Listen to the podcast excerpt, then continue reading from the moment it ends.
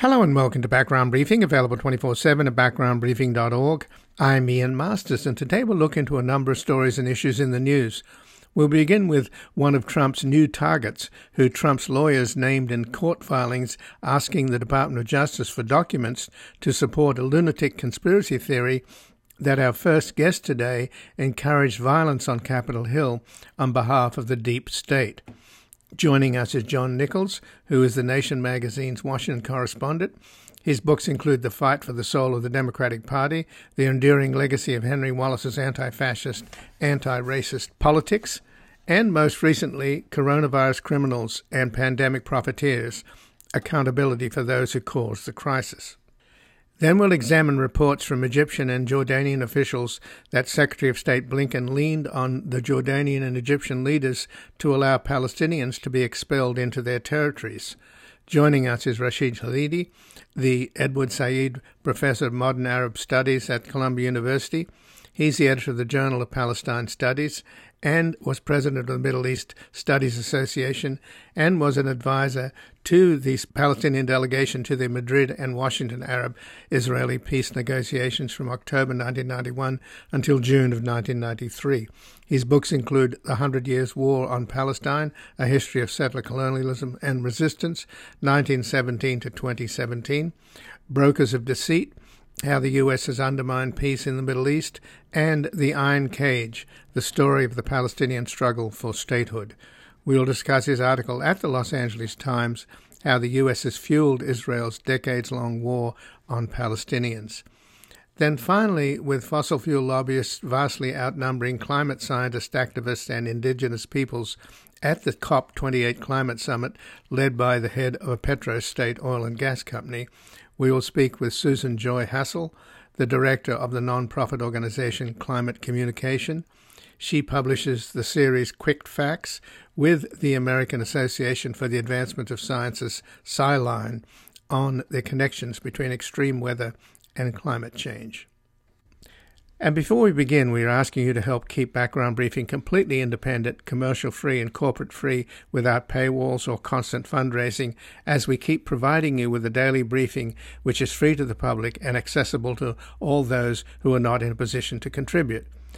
You can make a tax deductible donation to our nonprofit foundation, the Public Truth Media Foundation, at publictruthmedia.org or at backgroundbriefing.org/donate. And thank you for keeping us on the air and online with this critical 2024 election year ahead, in which the fate and future of American democracy itself will be decided. We are in a fight between those who no longer believe in democracy and those who have to defend it or see it die.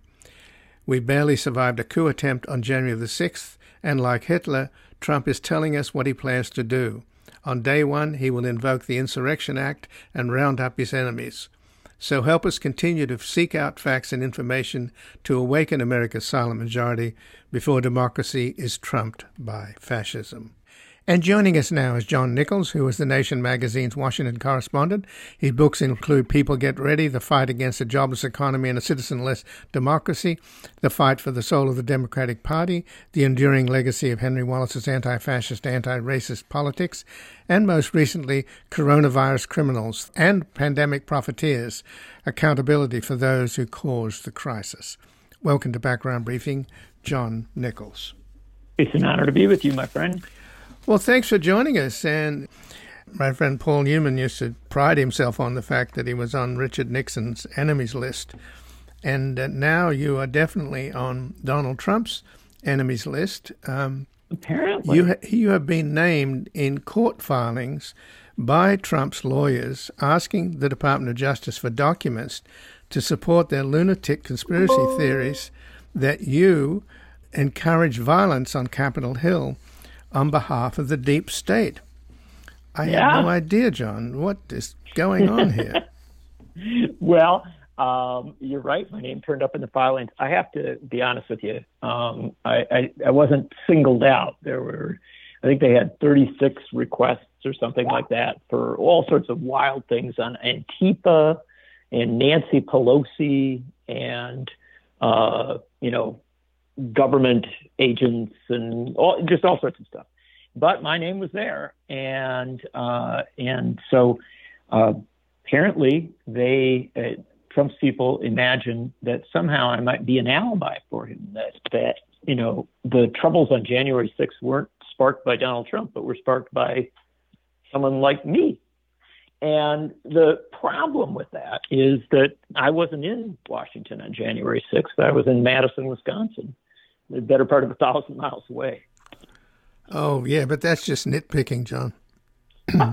I mean, you know, the QAnon have got you cold. Well, they've got you. They, have got you on tape. I mean, I Clay Higgins, this this ridiculously ignoramus from uh, Louisiana, was recently questioning the head of the FBI, saying to him, "What about them ghost buses?" And, and the yeah. FBI director didn't what he thought he was talking about the movie Ghostbusters, but he meant ghost buses. And then he went on. Higgins went on to explain, saying saying that the FBI sent all these buses full of FBI provocateurs, ghost buses, to Capitol Hill to initiate the January 6th um, insurrection.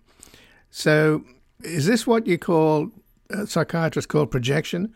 Because lately, what Trump is doing is he's now saying that it's the Biden crime family, not the Trump Kushner mm-hmm. crime family, and that Biden wants to destroy American democracy and bring about fascism, which is exactly what mm-hmm. Trump wants to do and has made clear he plans to do.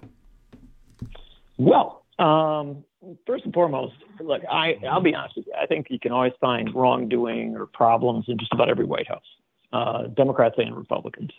Uh, history doesn't history doesn't bode well, and so what you're always asking is, are these people um, engaged in activities that are damaging, you know, not just the public trust, but the democracy itself? Is there is there a threat there? And as you know, because we've done interviews many, many times, I've argued over the years pretty bluntly that I thought Donald Trump was threatening, you know, to the democratic processes of the country. I was an advocate for his impeachment, and I've been very, very critical of him. And I guess some people think that's why you know I got targeted or whatever in in the list. I don't know that that's the case. I mean, it may just be um, you know crazy conspiracy stuff or whatever. But the bottom line is this: um, there are there there are real concerns about what Donald Trump's done and what he continues to do, and those are legitimate to discuss. And um, if somebody wants to discuss what's going on with Biden, they can. But to my view, the the real areas of concern are much more with Trump than than with Biden. Well, that doesn't mean that they're not going to impeach him. It looks as if uh, the new House Speaker, Mike Johnson, is going to go ahead with a, an impeachment inquiry, uh, which mm-hmm. is uh, obviously the, the, step before impeachment. So, isn't it pretty clear, John, that uh, Mike Johnson is doing Donald Trump's bidding?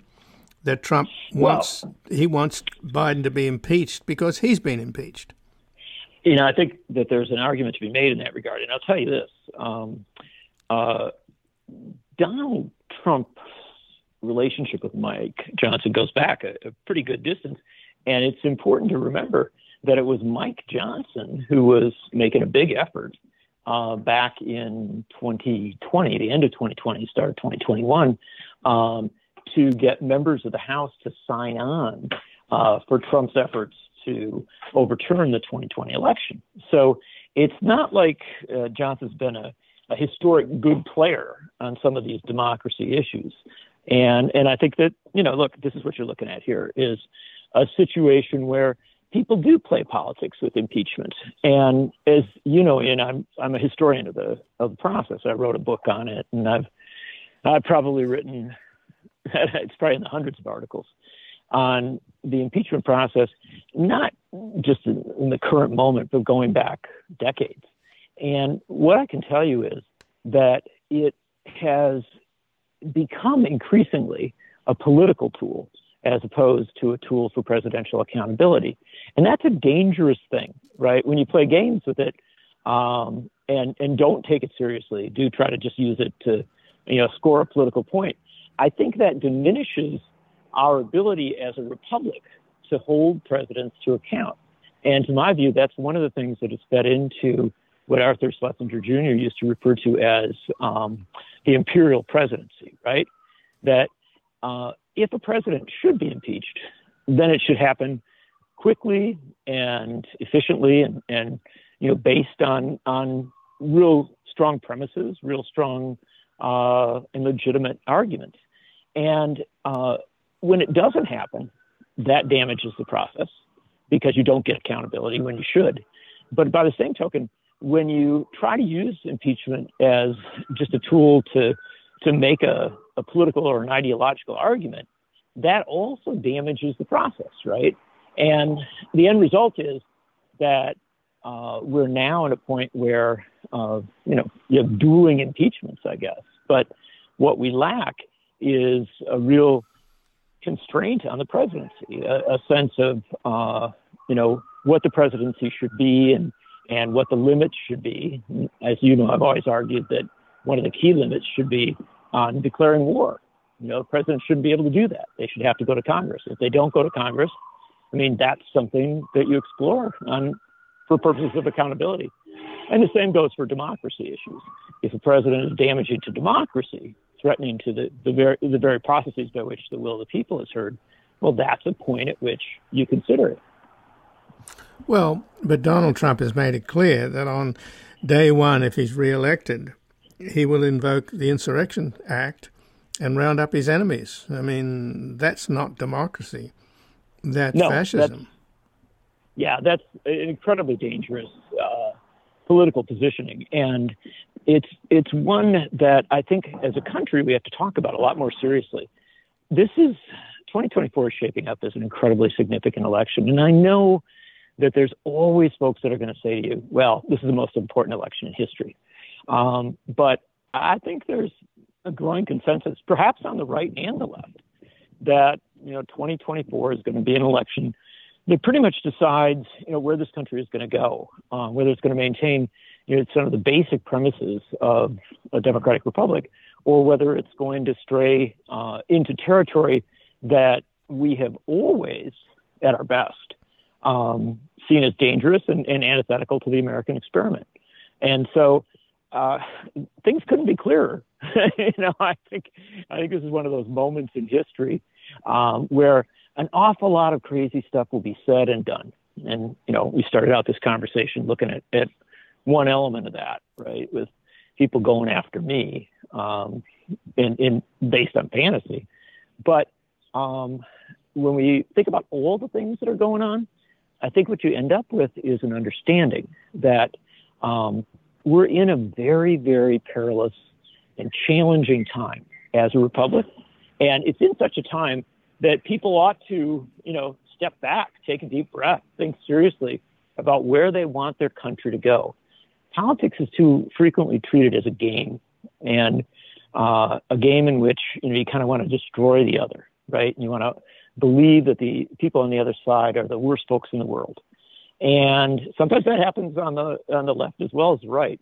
But when you've got someone running around who is actually saying that they might want to, you know, crack down on their political rivals using the force of government to do so, um, that's a point at which you want to you want to pause, no matter what your partisanship, no matter what your ideology, because it undermines the basic premises of the process itself.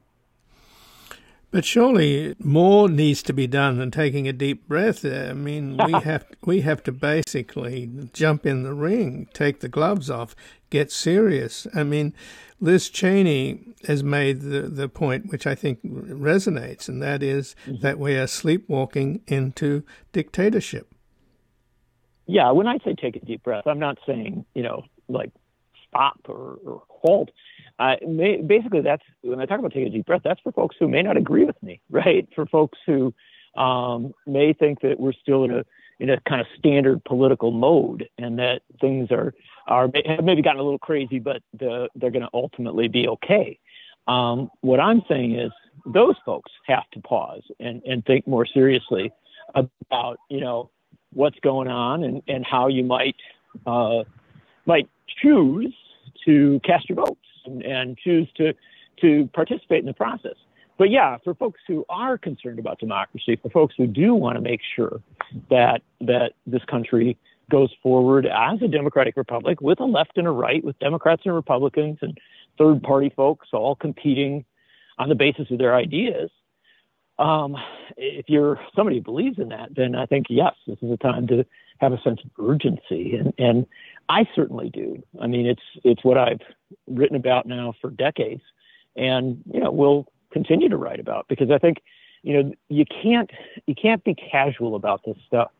Um, even when things seem absurd, and even when things seem, uh, you know, kind of just you, you, look at it and you you you don't know whether to laugh or cry. Um, when you're in a moment like that, the the most important thing is again to pause and and think seriously about what's going on. And my is, and this is probably where I'm the optimist. I live in the middle of the country, um, in a very divided state, uh, probably one of the close, closely divided states in the country, Wisconsin.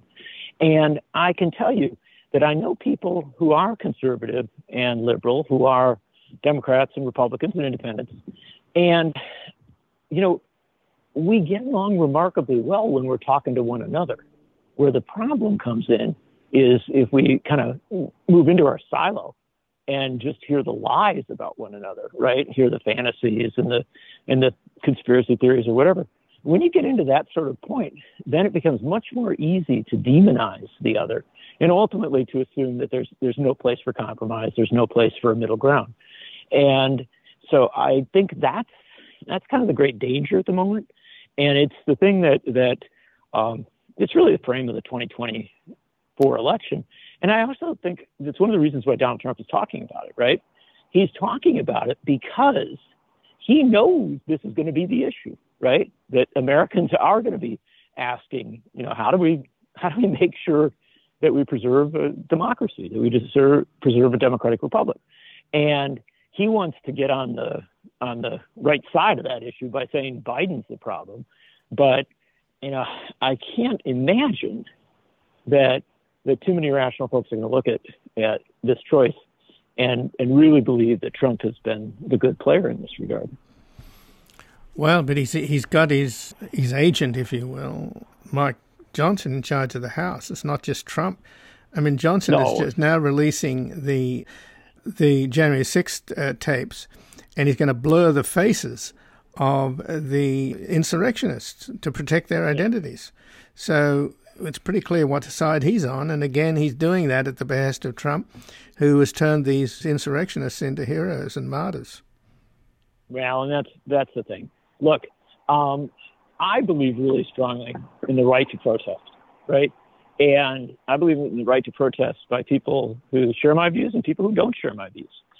And you know where the line comes and where it's always come is when that protest turns violent, right? When it turns destructive.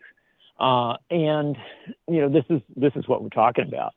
And you know, I think that that Johnson as speaker, you know, he's in many senses a caretaker speaker rather than than a leader of the House. He hasn't been able to do much as regards legislation.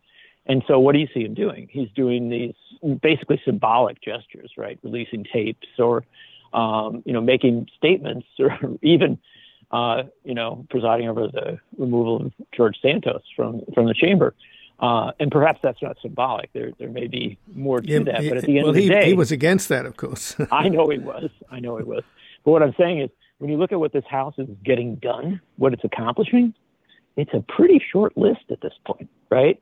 And so when you're not accomplishing a lot, you tend to go for bombast, for theater, right? For controversy, because it creates the illusion that you know something something's being done, right? It's it's the it's sort of what you see sometimes on cable TV where two people are yelling at one another, and you think, wow, this this must be an important debate because they're so noisy. And then when you actually pause to listen to what they're saying, it isn't there's not that much there.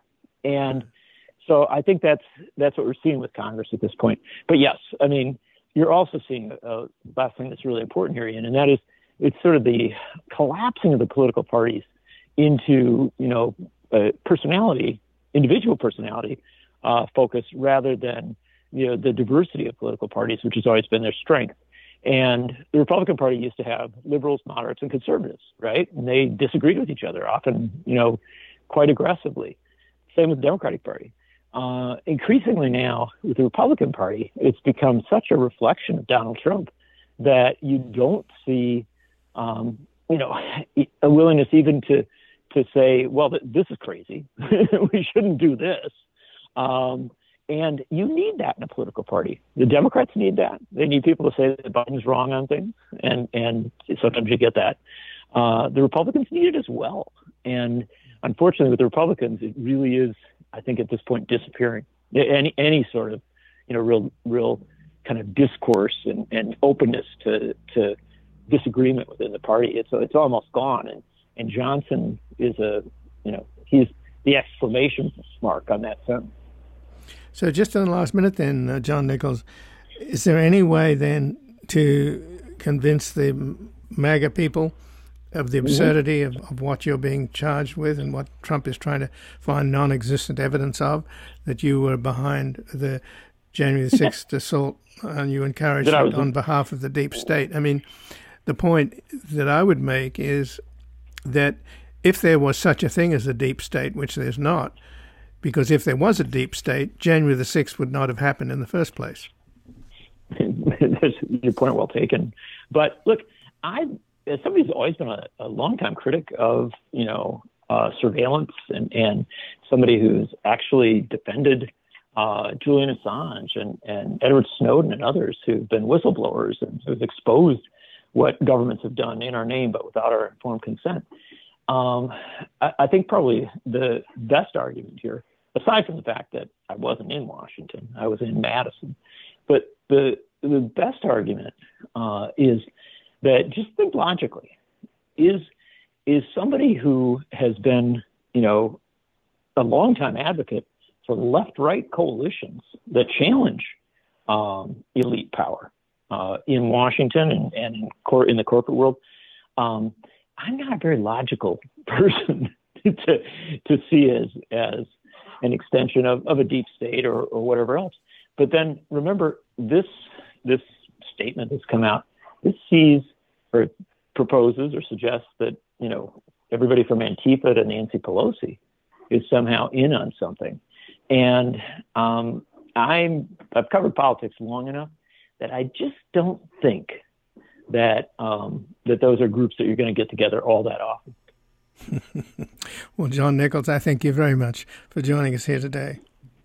I am honored to be with you, Ian. Don't hesitate to call anytime. Thank you. And again, I've been speaking with John Nichols, who is the Nation magazine's Washington correspondent.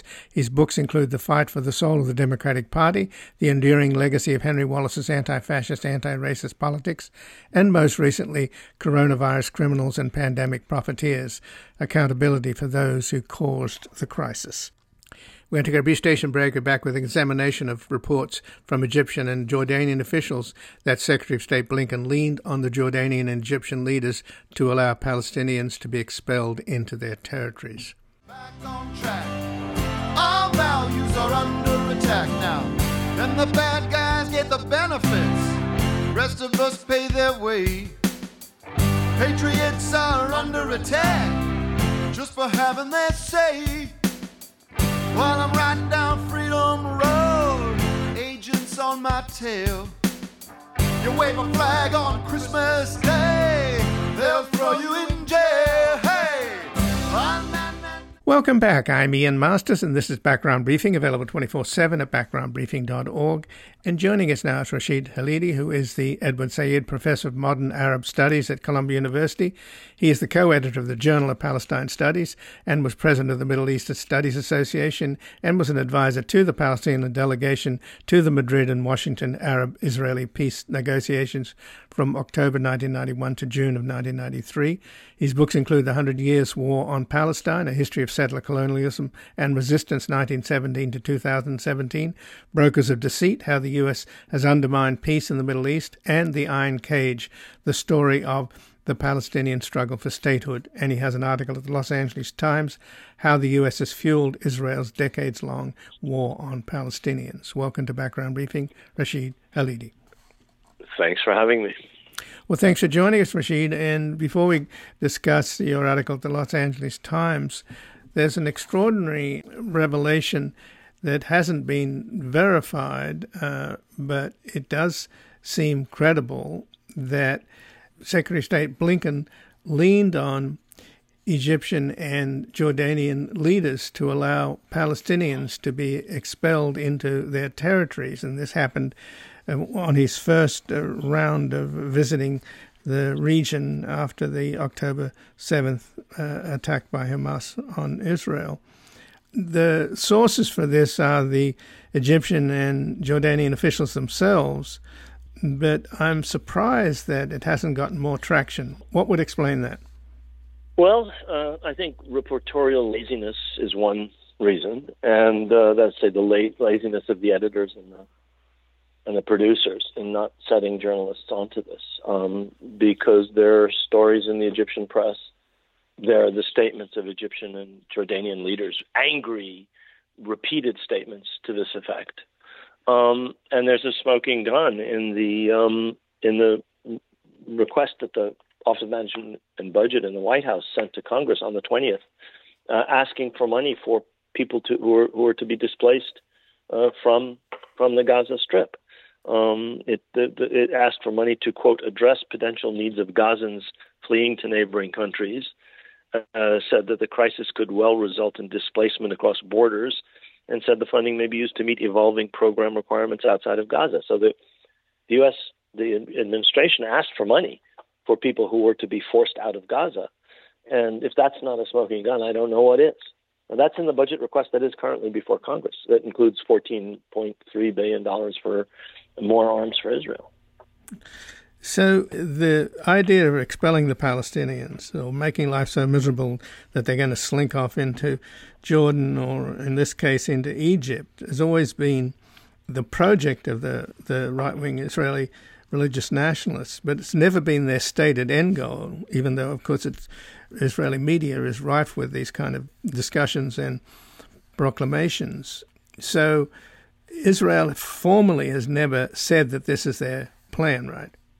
That's correct. No, that is absolutely correct. Nor, nor has there ever been a confirmation from the U.S. government, except in a backhanded fashion when the president was obliged, apparently, in phone calls with President Sisi and with King Abdullah to reaffirm, as has the vice president more recently, that under no circumstances would the United States allow uh, the expulsion of Palestinians from Gaza.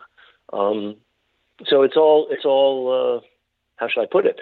The Israeli government presumably sent uh, Secretary of State Blinken as their errand boy to Cairo and to Amman to uh, pass this on. Um, but it's never been confirmed by our government, and it's certainly never been confirmed by the Israelis that this was their objective. But are you saying that Blinken was an emissary of Israel as opposed to the United States? Well, this was an Israeli request, obviously, unless the United States came up with it all on its own. And I, I given the kind of the background that you mentioned, uh, where thinning out the population of Gaza, which is the term used in one Israeli uh, government uh, official statement, or uh, I think a military official statement, is the origin of it.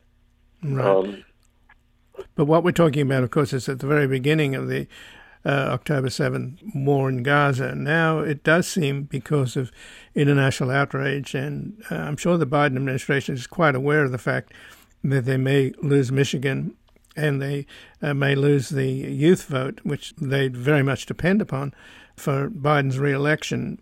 There is a change underway. I mean, the very least of which is uh, on Tuesday, the Secretary of State, Antony Blinken, announced that they would impose travel bans on extremist Jewish settlers who right. are now attacking right. Palestinians and have been since October the 7th. I believe 250 Palestinians have been murdered by Israeli settlers in the West Bank since October the 7th. So, soldier, soldiers, they're killed by soldiers and settlers, actually.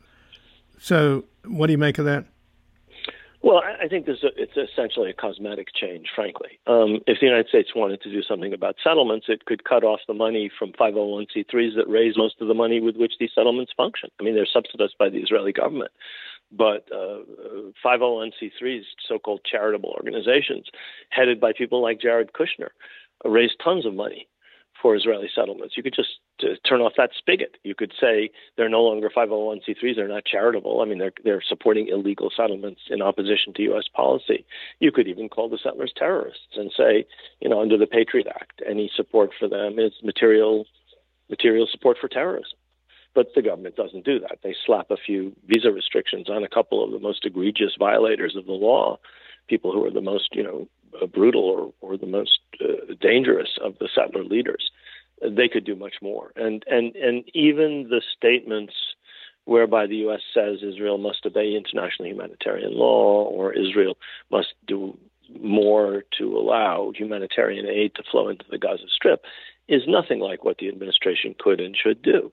First of all, it should stop repeating Israeli talking points and essentially supporting every single Israeli war aim, which it does every time it says anything else uh, about humanitarian or international humanitarian law or humanitarian aid.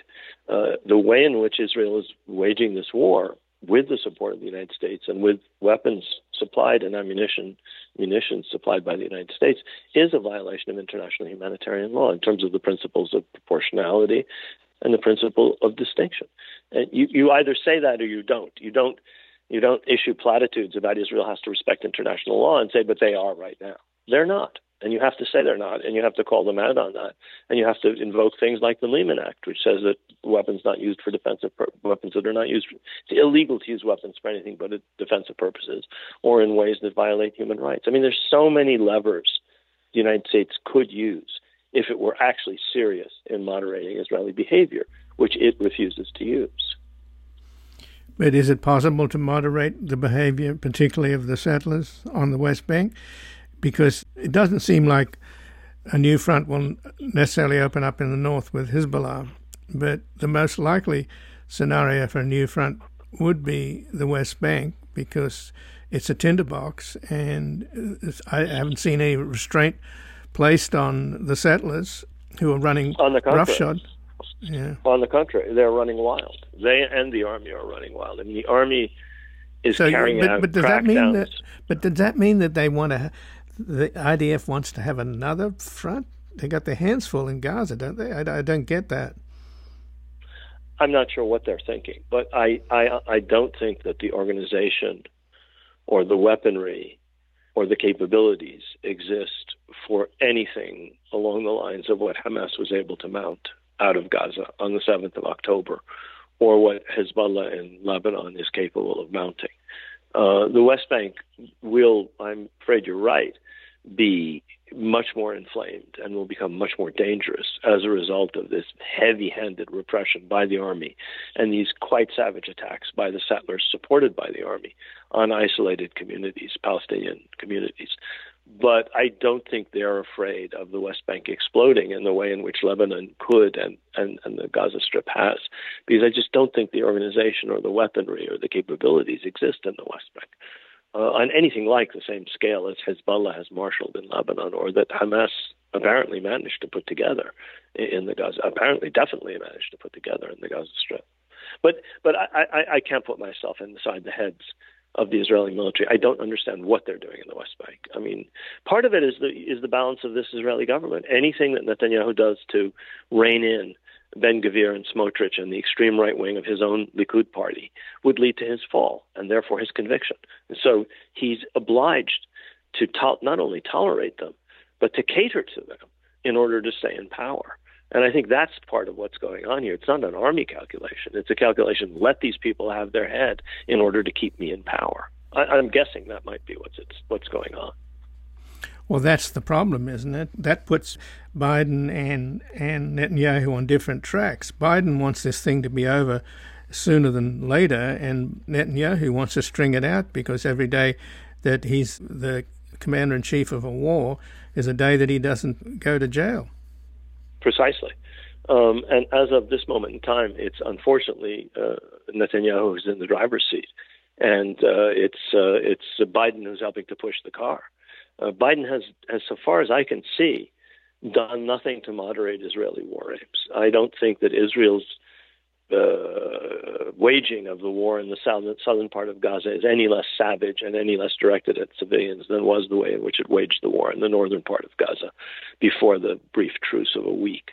In fact, it seems to be even more uh, brutal and bloody and, and, and, and consequential in terms of human human life. I don't think we had 700 people killed in one day uh, or a 24 to 48 hour period the way we had a couple of days ago in Khan Yunis, Rafah, and other parts of the south. So Biden has done absolutely nothing, as far as I can see, to restrain uh, uh, what what Netanyahu is doing, and it's Netanyahu so far who's been basically spitting Biden's face.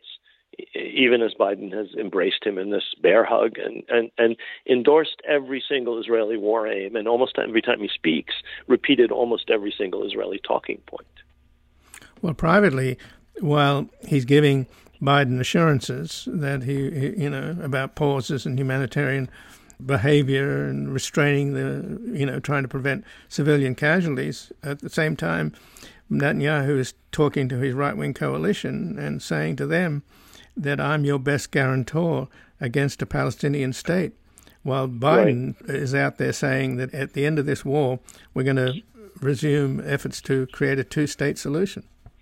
Well, I think that ultimately they're on a collision course. The problem is that may not that may not work itself out until well after this war is over, and and and, and when and if there's a change in Israeli politics such that the, this government changes, and that may or may not happen. So, in terms of the outrage around the world and growing here in the United States because of the enormous loss of life in Gaza, particularly amongst women and children, why is there such a passionate outrage? For example, during the Syrian war next door, just to stay in power, Assad is responsible for about 500,000 of his own people being slaughtered, along with the destruction of his country. And, you know, nobody said anything about much about the Saudis and their coalition killing 300,000 Yemenis. So, why is it that there's this outrage about Israel, but not about what other countries in the region have done to their own people? Well, a couple of reasons. I think there are a lot more people here who have a st- in the United States who have a stake in Israel than is the case in Yemen or in or in Syria, or for that matter in Palestine. Um, there are a lot of people who have relatives in Israel. There are a lot of people who have friends in Israel. There are a lot of people who feel deeply for Israel and may not have family there. I think the president is one of them and there are many, many other politicians. Uh, you also have an enormous support for Israel in the uh, evangelical community in the United States, Christian Zionists, who believe that the restoration of the Jews to the land of Israel is essential for the coming of the Messiah. And for these people, Israel must be supported. So there's very strong feeling about anything that happens in Israel among a very broad segment of the American public. In addition, uh, uh, the United States is involved in Israel and is involved in this in this in this conflict and in this issue in a way that it really wasn't as directly, certainly, in either Syria uh, or in in Yemen. Now it's true, American allies were bombing Yemen with American weapons, Saudi Arabia and the United Arab Emirates, and it's true that the United States was a party to the civil civil Syrian civil war. Um, but it it was nowhere nearly as deeply involved as it is in the case of Israel. I mean, you didn't send two aircraft ba- uh, carrier battle groups, a marine am- amphibious unit, and a nuclear submarine uh, off the coast of Syria or off the coast of Yemen. You didn't send uh, tens of thousands of munitions to support one side in the war in Syria or in Yemen. Um, we sent munitions certainly to the Saudis to, and the Emiratis to bomb Yemen, but nothing like the the kind of military support the United States is providing to Israel. So Israel is closer to the United States in so many ways, and this conflict is is is imbricated in American domestic politics, and has been for generations in a way that nothing else in the Middle East really is. So I think that's that that aspect of it is under is understandable, as is the concern of younger people for whom this is seen as a justice issue, for whom this is seen uh, as an issue alongside other other concerns that they have. Um, so they increasingly younger people in the United States and many other communities, minority communities, many religious groups, uh, Presbyterians and others, um, see Palestine as an issue which involves justice and and and uh, and rights in ways that they're sensitive to. And that, that affects a huge part of the Democratic Party base. So on the one side, you have a lot of Republicans and a lot of committed supporters of Israel. And on the other side, you have a lot of younger people and minorities, both groups of which feel very, very strongly about this issue in uh, uh, ways which I'm afraid they don't feel. I mean, the number of people displaced in Gaza now is uh, close to 2 million, maybe a 1.7, 1.8 million. The number of people displaced in Syria was in the millions. The number of people displaced in Yemen was in the millions. Um, and that you're right, it did not strike anything like the same chord with American public opinion. And of course, uh, in the global south, uh, this war is seen as a colonial war. And uh, well, it's yeah, you're, yes, you're right. Go, ahead. Sorry. I was going to say so. You know, when when the U.S. was puzzled by the why the global South didn't support the U.S. and NATO's position in Ukraine, it's a you know considerably worse now in terms of U.S. support for Israel in the global I mean, South. Yeah, I think it's not a coincidence that, with the exception of countries with a colonial past or white settler colonies like Canada and Australia, countries that suffered from colonialism, like China, like most of Africa, like Latin America, and so forth, um, see this through a colonial prism. Um, you know, I think many Europeans and many Americans are blind to that. They don't see colonialism as a bad thing, or they don't see it at all and they don't see that that is the, the, the perspective through which to view this. And most people in the global south do. It's not true everywhere. I mean, you have in India an anti-Muslim government, which uh, Hindu Hindu uh, uh, fundamentalist nationalist government, which which sees these things through a Muslim prism, and so they're much more sympathetic to Israel. At least the government is. But a lot of Israeli, a lot of Indian public opinion sees things through a colonial prism, and I think that's true worldwide except in the former colonial powers and in in the white settler colonies where you know colonialism is a good thing. We have you know colonial history colonial williamsburg. It's a you know period of american history. Colonial you know it is not seen in negative terms. So just in the last minute or so rashid khalidi give us a sense of why our listeners should get your book. Uh, obviously it's incredibly timely and it's now out in paperback with an updated version Right. Well, I, I mean, I think it's important to understand the background of what's happening. History didn't start on the 7th of October. I think it may have been the beginning of a paradigm shift, but that paradigm shift can only be understood against the background of the history of this of this war. And I think it has to be seen as a war on Palestine, and it has to be seen in terms of a settler colonial paradigm. And the book tries to lay out why that's the case. I hope it's also readable it includes a lot of material from my own family and my own personal experiences, and I hope that uh, I hope I hope reader I hope listeners will be interested in reading it. Well, it's painfully topical because of the tragedy underway. But do you think that there is an awakening going on here, where to some extent there's always been a, a narrative of a competition of victimhood between the Israelis and the Palestinians, but now right. it seems to be much clearer who the victims are. Well, I, I think that uh, I think that the, the the book does set things in what I understand is the proper perspective, which is that this is not just a war between two peoples, which of course it is, but it's a war in which um, really one side had the great powers on the, whether the British Empire or whether the United States on its side, and it was always an unequal conflict. Uh, in a sense, the the tragedies of European history uh, were what drove Zionism. And one of the things that drove Zionism, and there were many other, obviously, motivations for Zionism, but those were tragedies in Europe, and they have been they have led to the visitation of other tragedies on the Palestinians, who became, in Edward Said's words, the victims of victims. Um, the problem is that the, Israel, the Israelis are, are, are, are seeing their victimhood in terms of Jewish history in Europe, essentially. It wasn't, you know, Palestinians who drove all the Jews out of England in the 12th century or out of France in the 13th century or out of Spain and Portugal in the in 1492. It was Christian Europe. It wasn't, you know, the Middle East or the Arabs or the Palestinians who inflicted pogroms uh, on, on Jews in, in the Russian Empire. It wasn't it wasn't the Middle East that was responsible for the Holocaust, or the Arabs or the Palestinians. So that history of victimhood is, has been transposed to Palestine in a mm-hmm. way that really has nothing to do with Palestinian history, except in that it motivated people to do things that led to the victimization of Palestinians.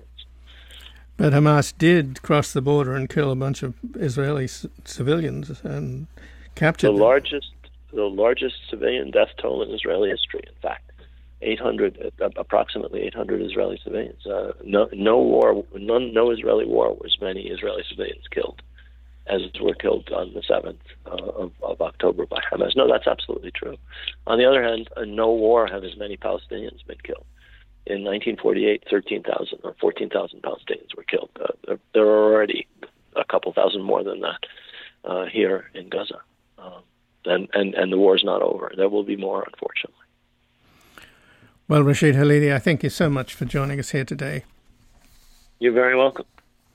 And again, I've been speaking with Rashid Khalidi, who's the Edward Said Professor of Modern Arab Studies at Columbia University.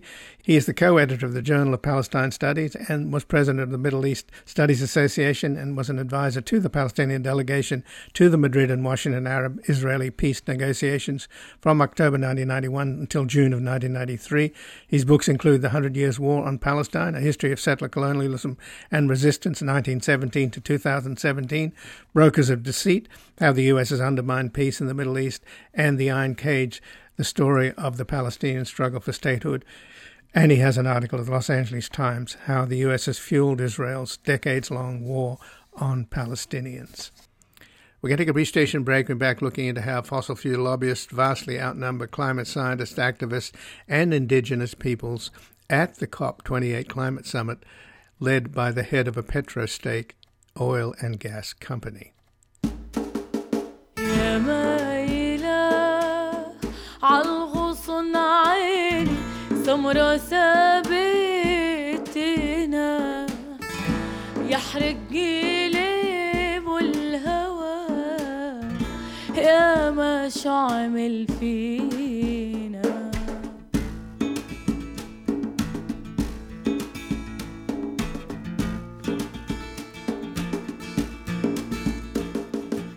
Welcome back. I'm Ian Masters, and this is Background Briefing, available 24 7 at backgroundbriefing.org. And joining us now is Susan Joy Hassol, who is the director of the nonprofit organization Climate Communication. She publishes the series Quick Facts with the American Association for the Advancement of Science's SciLine on the connections between extreme weather and climate change. Welcome to Background Briefing, Susan Joy Hassol. Thanks, Ian. Glad to be with you again.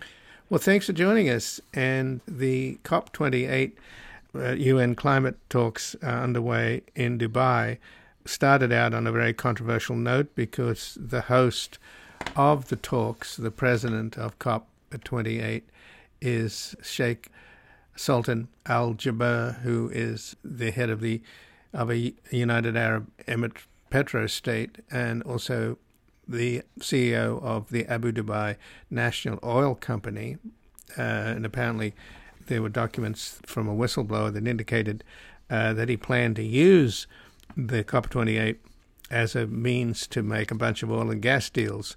And it seems as though uh, the the oil companies and oil and gas companies just flock to the place, and they outnumber now climate scientists and climate activists something like four to one, and indigenous and uh, representatives from countries that are being affected by climate change in, in the sense that some of them are in the Pacific Islands are going under because of global warming and ocean uh, level rise.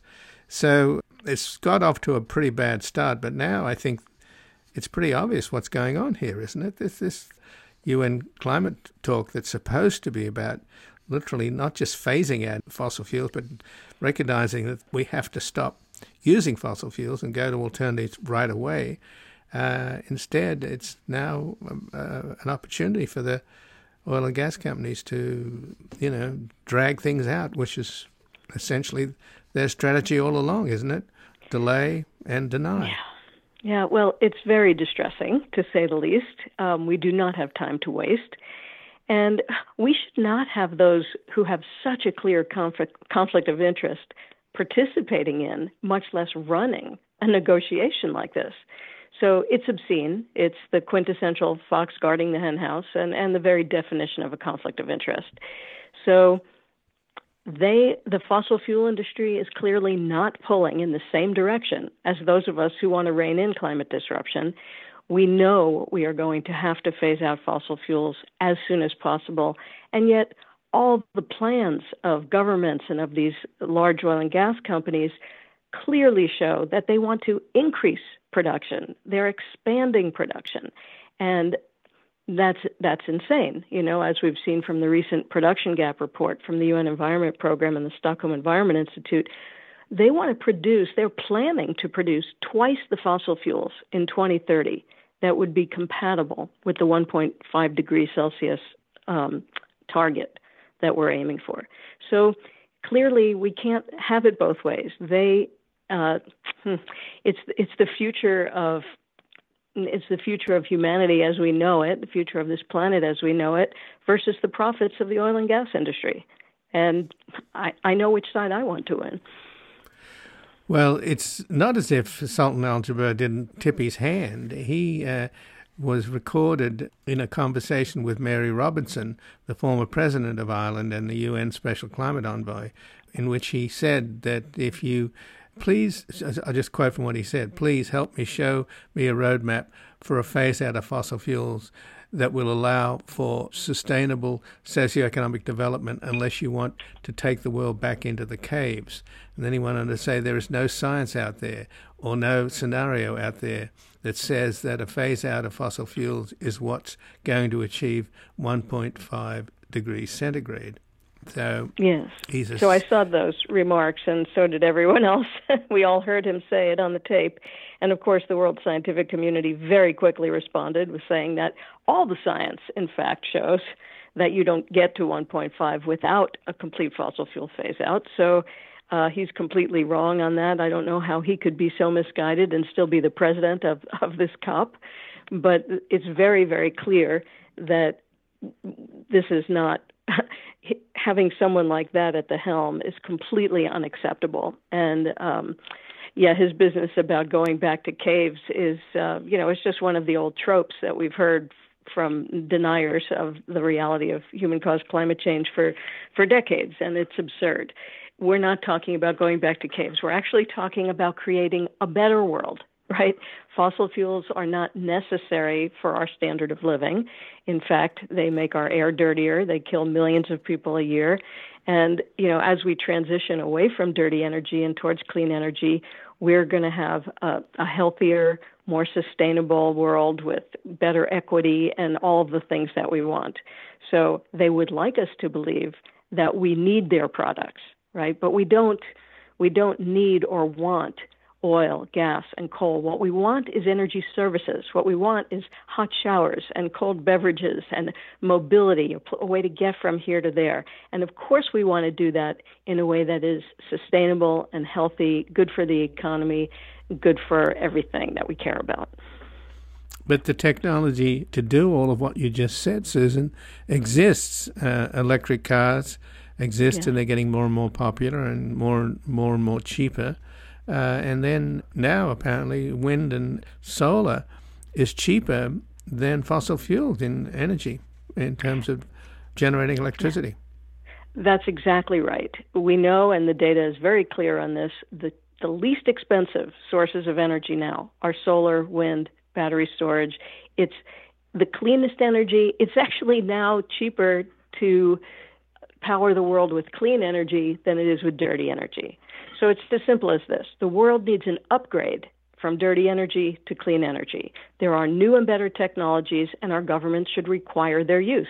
You know, we switched from throwing our toilet waste out the window to indoor plumbing because it was a better way to go. We switched from horse and carriage to cars, and now it's time to switch from dirty energy to clean energy.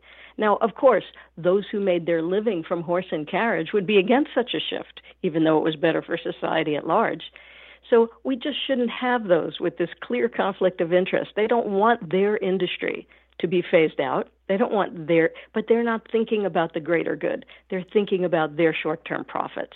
Now, if we were better at marketing, we would call it an upgrade to the cleanest, safest, least expensive, most sustainable technology.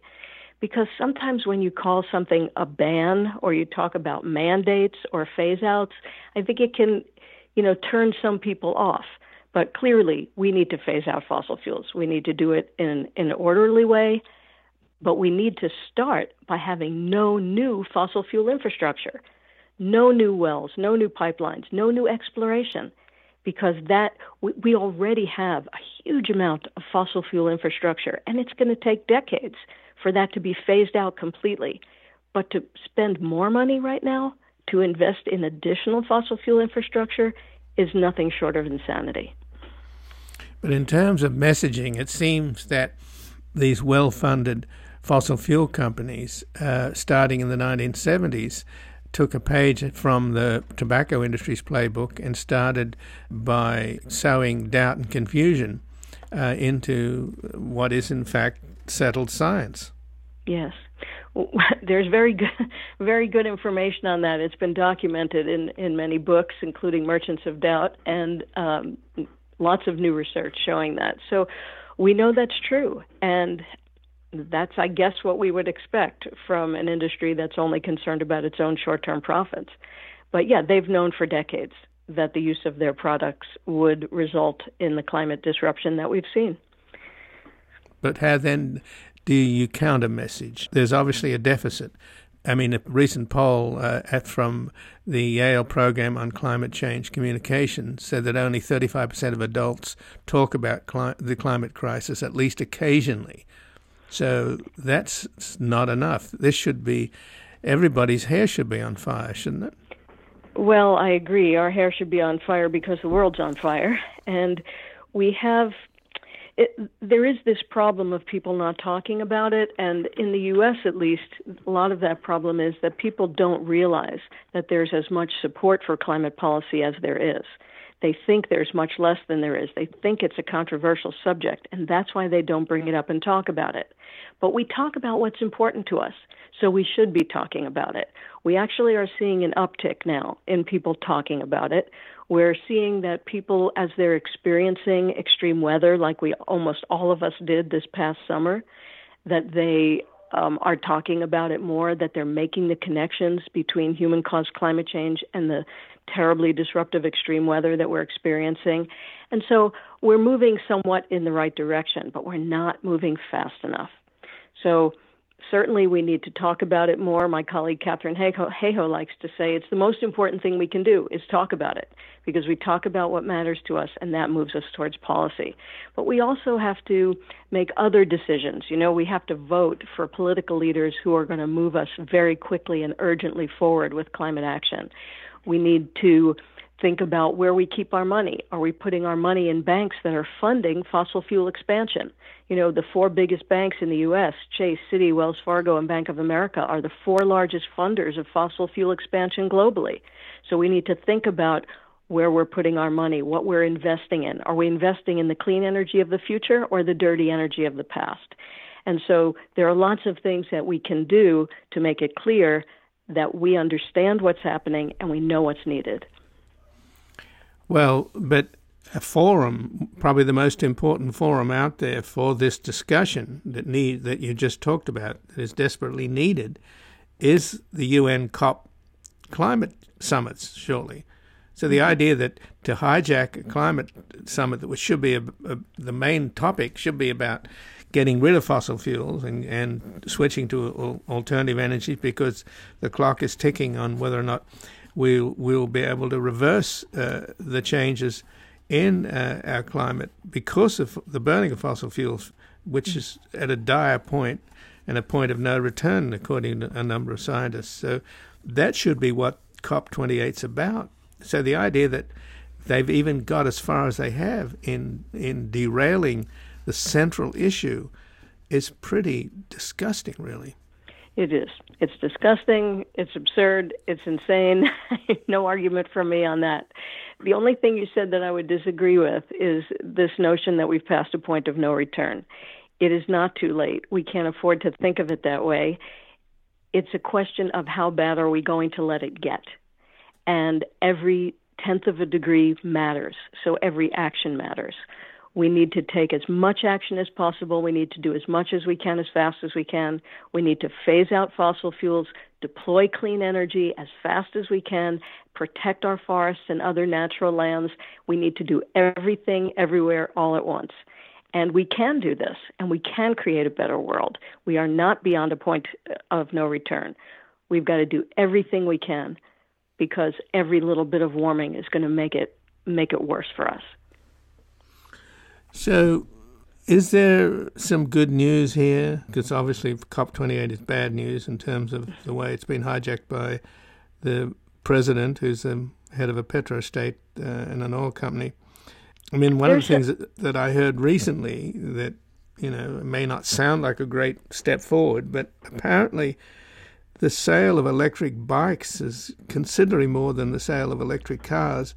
And now there are some electric cars that are as cheap as regular cars. You know, obviously people oh, absolutely. Can't, af- can't afford a, a, Tesla, and I wouldn't yeah. give money to that little disgusting right wing troll. So, you well, know, I mean, true. Fiat's got a car, an electric car out now that's very cheap. Yes, we bought a Chevy Volt, and it's very inexpensive. Uh, probably the least ex- one, of, one of the least ex- expensive cars you can buy. Um, most importantly, we're seeing a real uptick in the purchase of electric vehicles of all kinds. And the U.S. just passed the 1 million mark for this year for electric vehicle sales. There's lots of reasons for hope. You know, China saw record growth in clean energy in 2023. And as a result, its emissions are set to fall in 2024. And it actually looks pretty good that they'll continue to fall thereafter. So this year, 2023, could be the peak year for China's emissions. That's really good news. U.S. emissions are falling, but way too slowly. But because we're deploying so much clean energy, we're setting ourselves up now for future success because renewables are really expanding quickly. We saw a breakthrough just last week in commercial scale enhanced geothermal energy in Nevada in the United States. Fervo Energy started um, put this new plant online, and it has tremendous potential. You know, we're, we're seeing so much that's going on in the right direction, and I think the really good news is that we can create a better world. We're not talking about sacrifice and deprivation. We're talking about creating a better world, a world that's healthier, that's safer, that's more equitable, that has a, a, thriving economy based on clean, renewable energy. We have more walkable cities. We can create that world.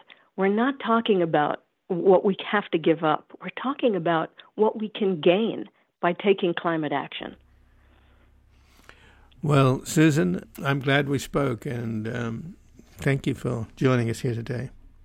Sure, I was happy to do it, and um, let's all work together for that brighter future that we can create.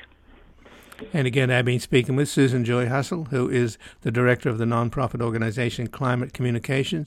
She publishes the series Quick Facts with the American Association for the Advancement of Sciences, SciLine, on the connections between extreme weather and climate change. This has been Background Briefing. I'm Ian Masters, and I'd like to thank producer Graham Fitzgibbon and assistant producer Evan Green to help us sustain this program into the future and ensure it remains free to all. Please take a moment to support us by going to backgroundbriefing.org/donate or publictruthmedia.org where you will find our non-profit Public Truth Media Foundation, where your tax-deductible donations, large and small, keep us broadcasting. And if you've missed any of today's programs or would like to explore our vast archives, you can find us at backgroundbriefing.org, where we include extended interviews searchable by topic and have made it easy for you to sign up for daily email updates that provide links to resources, articles, and books discussed on the program. Also, you can find links there to subscribe wherever you get your podcast, and we encourage your ratings and reviews on these platforms. Find us on Twitter and Facebook at Ian Masters Media and please do help us reach more listeners by sharing this program with friends, family, and colleagues. And I'll be back again tomorrow with another background briefing. Bye for now. The guy that lived next door in 305